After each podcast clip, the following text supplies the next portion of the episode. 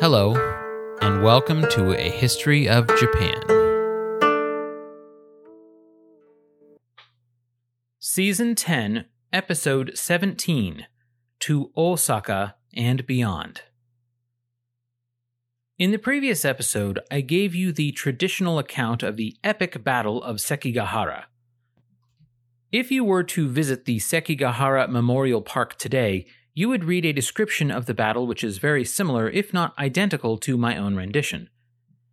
However, in recent years, some historians have begun to question how much of our understanding of that battle is based on later elaborations, and whether the actual real struggle at Sekigahara was more anticlimactic and far less cinematic. The result of the battle is not in question. Tokugawa Ieyasu's Eastern Army won the engagement, and that victory propelled him to the heights we will discuss later in this episode. It's also generally agreed that Ishida Mitsunari was trying to arrange a battle in Mikawa, and that Ieyasu's foreknowledge of Mitsunari's arrangement with Uesugi Kagekatsu was the reason that they had their showdown in Mino province instead but a clash of two huge armies totaling more than 200,000 troops collectively, which lasted several hours, cost more than 30,000 lives, and featured dramatic mid battle betrayals, is almost certainly not representative of the actual sequence of events. The sources which describe the Battle of Sekigahara, which are closest to the event itself, tell a far more simple and less exciting story. Even by the traditional account, most of the daimyo involved on the losing side survived. The fate of the unfortunate Otani Yoshitsugu who committed seppuku on the battlefield seems to have been an exception rather than a rule. As for Kobayakawa Hideaki's eventual betrayal, many historians believed that he joined forces with the Tokugawa near the battle's beginning, and that rather than lasting six hours, the entire affair may have been resolved before noon. One of the earliest accounts claims that a mere several hundred heads were taken, not the 30,000 later attested by future chroniclers. The inevitable question is why would the chronicles of later years assert such fabrications? I think the potential answer is multifaceted. Strict adherence to facts and provable claims have never been characteristic of Japanese chronicles. They are hardly alone in this regard, as people will still repeat the claim that the Persian army that fought against the Spartans and their allies at Thermopylae was a million strong, a figure that is grossly exaggerated given the difficulties of supply which such a massive force would present at the time. Like the chroniclers of the ancient Mediterranean, Japanese historians of the past were known to juke the stats. The other factor at play here is narrative flow. Toyotomi Hideyoshi was the most powerful man in the entire nation, so surely it must have been a great struggle for Tokugawa Ieyasu to replace him as the leading man and usurp the authority which the Taiko had so deliberately passed down to his son. The daimyo who dared to oppose Tokugawa's suzerainty surely must have fought tooth and nail to resist his eventual domination. The reality of Sekigahara may have been far less dramatic than the traditional accounts would have us believe. In a 2017 Japanese film called Sekigahara, the battle is recounted with all of its later traditional baggage, even including an almost certainly apocryphal story that Ishida Mitsunari, a child at the time, met Toyotomi Hideyoshi at a temple and brought him cups of tea. The film also includes Korean cannoneers supporting the Western Army and at the film's conclusion, setting a giant powder magazine alight in a great explosion that took with it all of the last stand Western Army partisans. The film is based on a 1966 novel by Shiba Ryotaro, which unfortunately does not appear to have been translated into English yet. While the film is something of an over the top sensationalist gore fest, there are quite a few aspects that I appreciated for their historical accuracy. The ninja characters featured in Sekigahara dress as common people and never don the infamous shinobi shozoku. Both Western and Eastern armies have onnabugeisha, women warriors fighting in their ranks, and the battlefield fighting actually features grappling and much more realistic versions of samurai warfare, even if it was, again, overdramatized. Another feature of the entire lead up to Sekigahara, which may have been overstated, were Ishida Mitsunari's many plots against Tokugawa Ieyasu.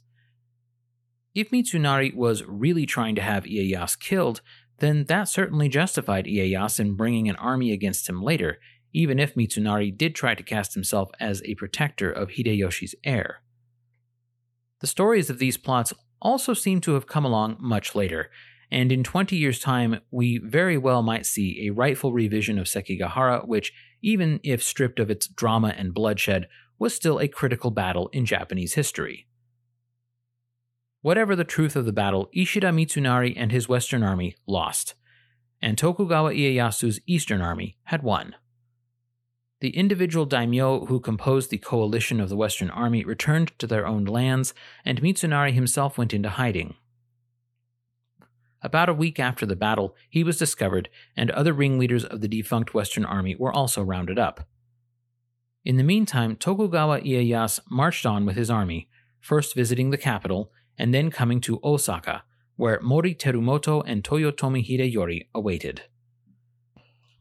Mori Terumoto's refusal to lead the Western Army personally, as well as his vassal Kikkawa Hiroie's refusal to heed orders of Ishida Mitsunari, have led some to suspect that he may have worked out a prior arrangement with Ieyasu and thus purposely sabotaged the efforts of his own coalition.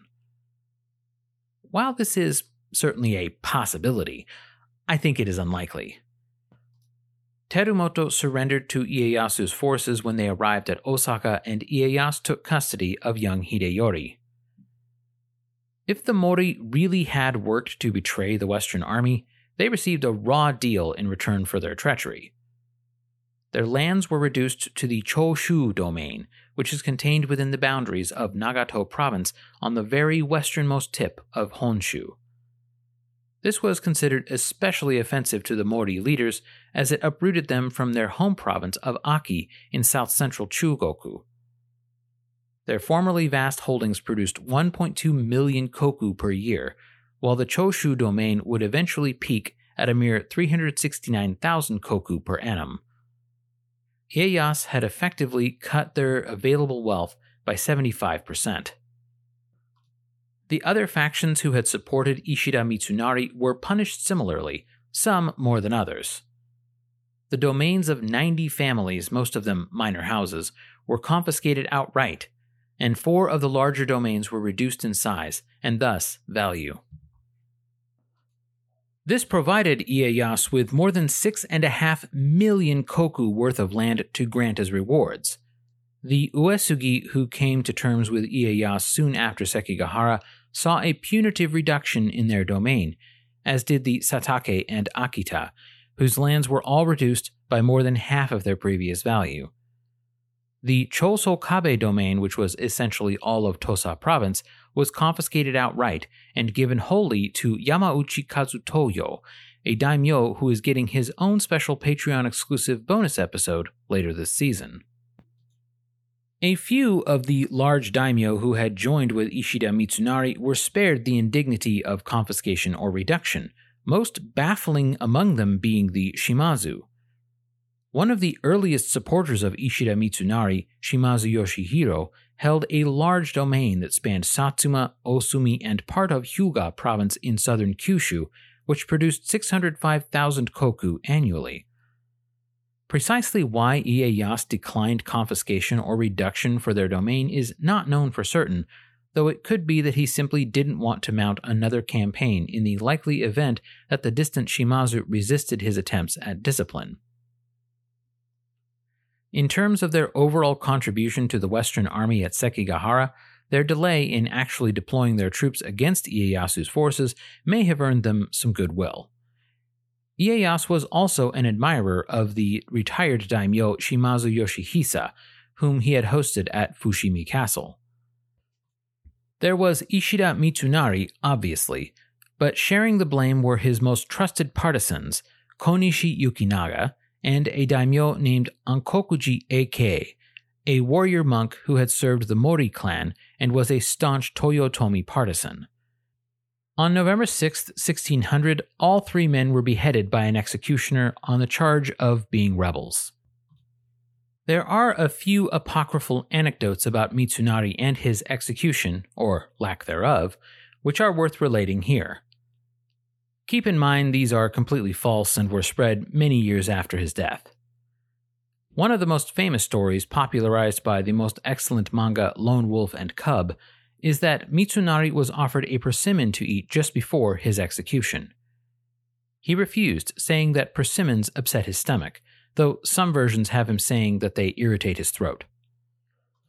While it seems laughable that a man facing imminent execution would worry about short term problems like digestive issues or throat irritation, this story is meant to illustrate that Mitsunari kept his samurai discipline even to the end, ensuring that his body was fit for service if his master needed him. The other story, far more outlandish, is that Tokugawa Ieyasu spared Mitsunari's life, hiding him with a trusted retainer. While it's a sweet idea, and while I just might write it as a novel someday, there's no reason to believe it's remotely true. Those who had stood beside Ieyasu at the Battle of Sekigahara were, in general, generously compensated. Increases ranged from 10,000 to 650,000 koku, with many rewards measured in six digits. Generally, those with pre existing large holdings were given modest increases, while those who held smaller domains were greatly increased, with some now controlling twice the value of what they had held previously. Once more, we see the brilliance of the Han system which Hideyoshi had established. Rewards were measured in their annual yield, and in the future, the yields projected by regular surveys would determine a clan's tax obligation. In the wake of Sekigahara, Tokugawa Ieyasu still needed to tread carefully. Although he was now, without question, the most powerful daimyo in all of Japan, his power derived primarily from his position as Hideyori's protector, guardian, and future advisor. Although the outcome at Sekigahara favored Tokugawa's supremacy, many of the loyal daimyo who had fought to uphold Ieyasu had not done so out of a desire to help him usurp Hideyori, but rather because they believed he was more able to defend Hideyori's claim as Hideyoshi's heir than Ishida Mitsunari. These men included Kato Kiyomasa, Kuroda Nagamasa, and Fukushima Masanori. If he gave even the appearance of grabbing at power to which he was not entitled, there was a real risk that these daimyo might join with the very daimyo they had just defeated at Sekigahara against Tokugawa Ieyasu. The fact that so many enemies whom he had just faced still had largely intact armies is another clue that the casualties at Sekigahara were likely not as significant as later traditional histories claim. Hoping to avoid such chaotic infighting, Ieyasu left Osaka soon after Hideyori had been released by the Mori and the process for punishment and reward set into motion.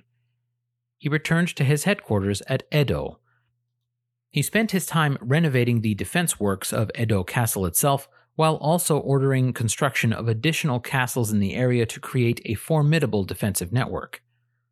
While he was the top daimyo in Japan at the moment, he seems to have wanted a fallback plan in case things turned against him in the future. Hardening his own personal capital against a potential major incursion imbued him with a level of security which his rivals could not match for themselves. Before we move on to his return to Kansai in 1603 and subsequent political upgrade, we should briefly recount the arrival of the Dutch ship Liefde on Japan's eastern shores and the consequences that arose therefrom. Born in a region of southern England called Kent in 1564, William Adams was orphaned at 12 and taken in as an apprentice at a shipyard. For the next dozen years, he learned about all things naval, from navigation to shipbuilding to combat he enlisted in the Royal Navy and was a subordinate of Sir Francis Drake. He saw action at the famous attempted incursion of the Spanish Armada in 1588 as the captain of a supply ship. The following year, he was married to Mary Hyn, and they would have two children together one son named John, and a daughter rather dramatically named Deliverance. After the battle with the Spanish Armada, Adams made his living working for the Barbary Company, an official enterprise of several English nobles working under the aegis of Queen Elizabeth I. They primarily traded with Morocco and throughout northern Africa in the region then commonly known as the Barbary Coast. He later signed on with a conglomerate of merchants in Rotterdam as a pilot major, a navigator in charge of multiple ships, for a five ship fleet that sailed from northern Holland and proceeded southward across the west coast of Africa. After some misadventures there, most of which resulted in very little profit, they made their way at last towards the real objective, the west coast of South America. William Adams guided them across the Atlantic Ocean and through the treacherous Strait of Magellan. The journey had not gone well up to this point, and it only got worse from here.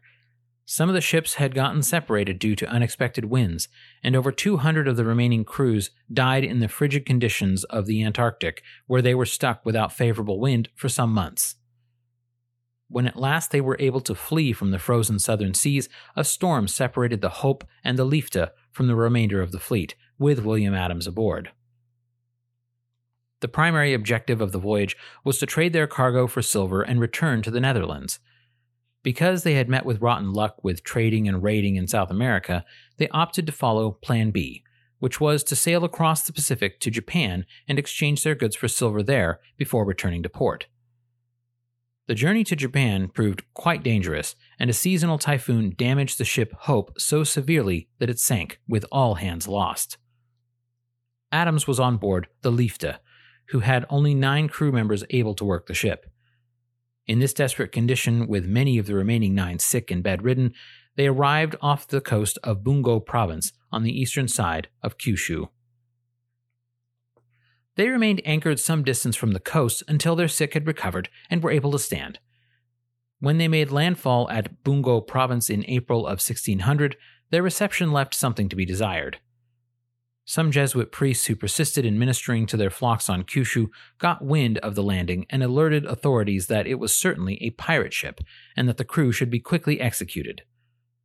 While this might seem like an extreme reaction, the reasons behind the Jesuit freakout were entirely political. Both England and the Netherlands had separated from the Roman Catholic Church and become independent Protestant nations. Holland was especially contentious because the Dutch were in the midst of a conflict now known as the Eighty Year War, in which they were attempting to throw off Spanish rule. Why did the Spanish rule Holland? That's for another podcast to cover. For our purposes, just know that the ongoing conflict between the Spanish overlords and their Dutch subjects was then in its 32nd year.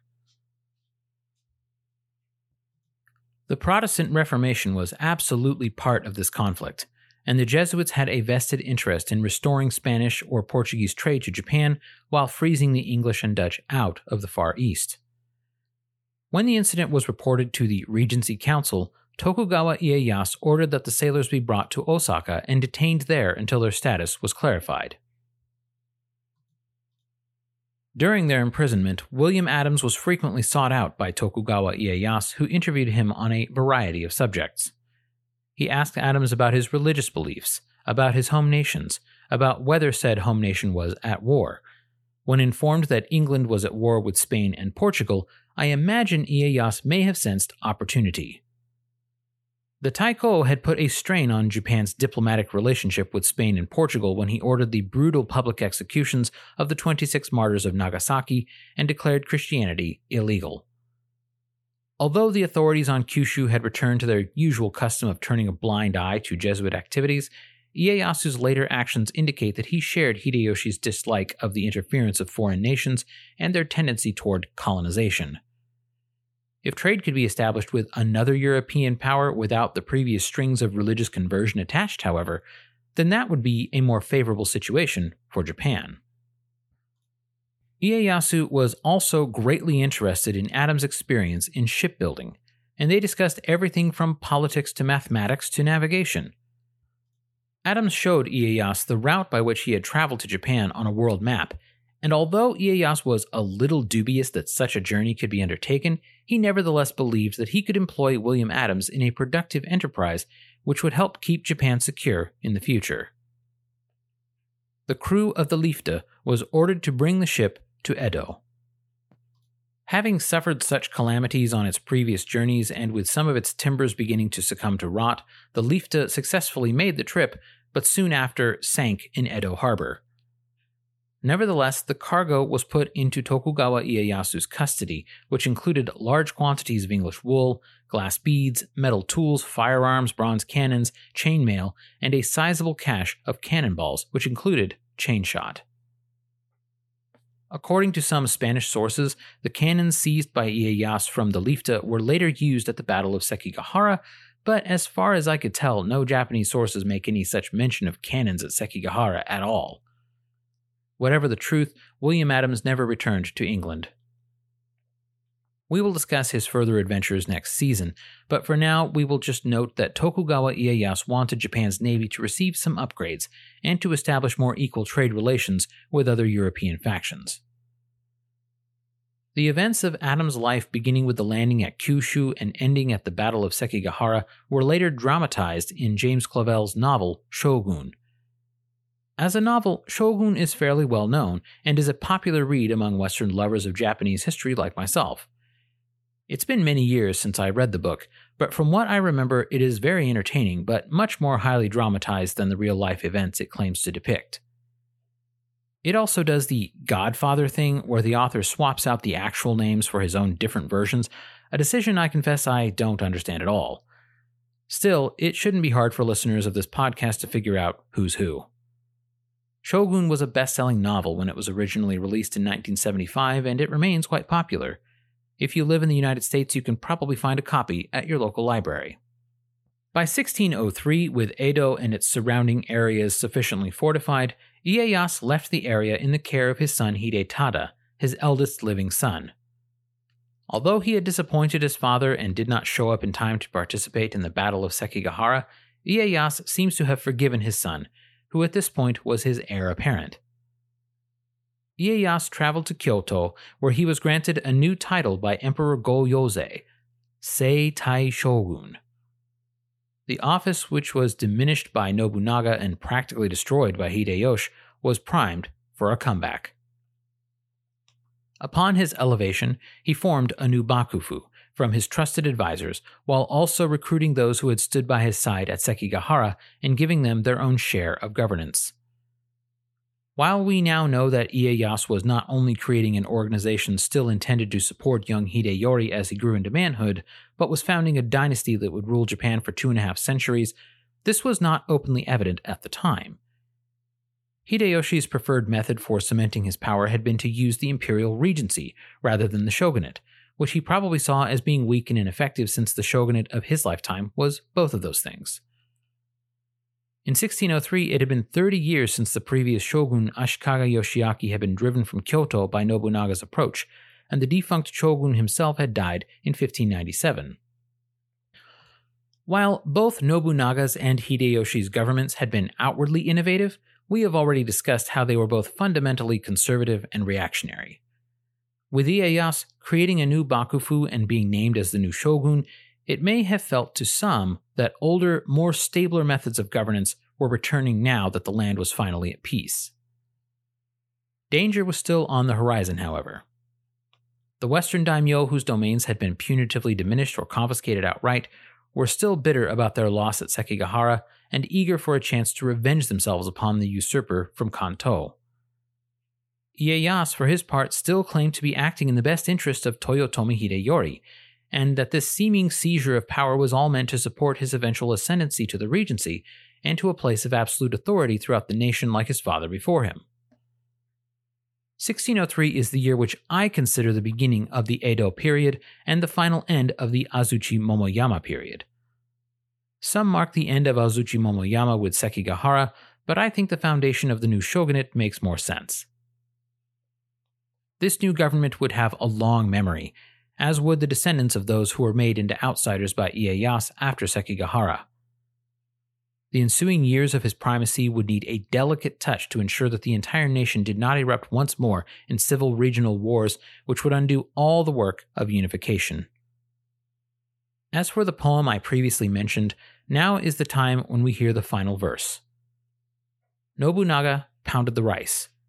Hideyoshi kneaded the dough. But it was Ieyasu who ate the rice cake. This is the final regular episode of this season. Thank you all once again for joining me. Next time, we will explore the life and times of a daimyo whose battlefield prowess and personal ferocity earned him the nickname the One Eyed Dragon of Oshu.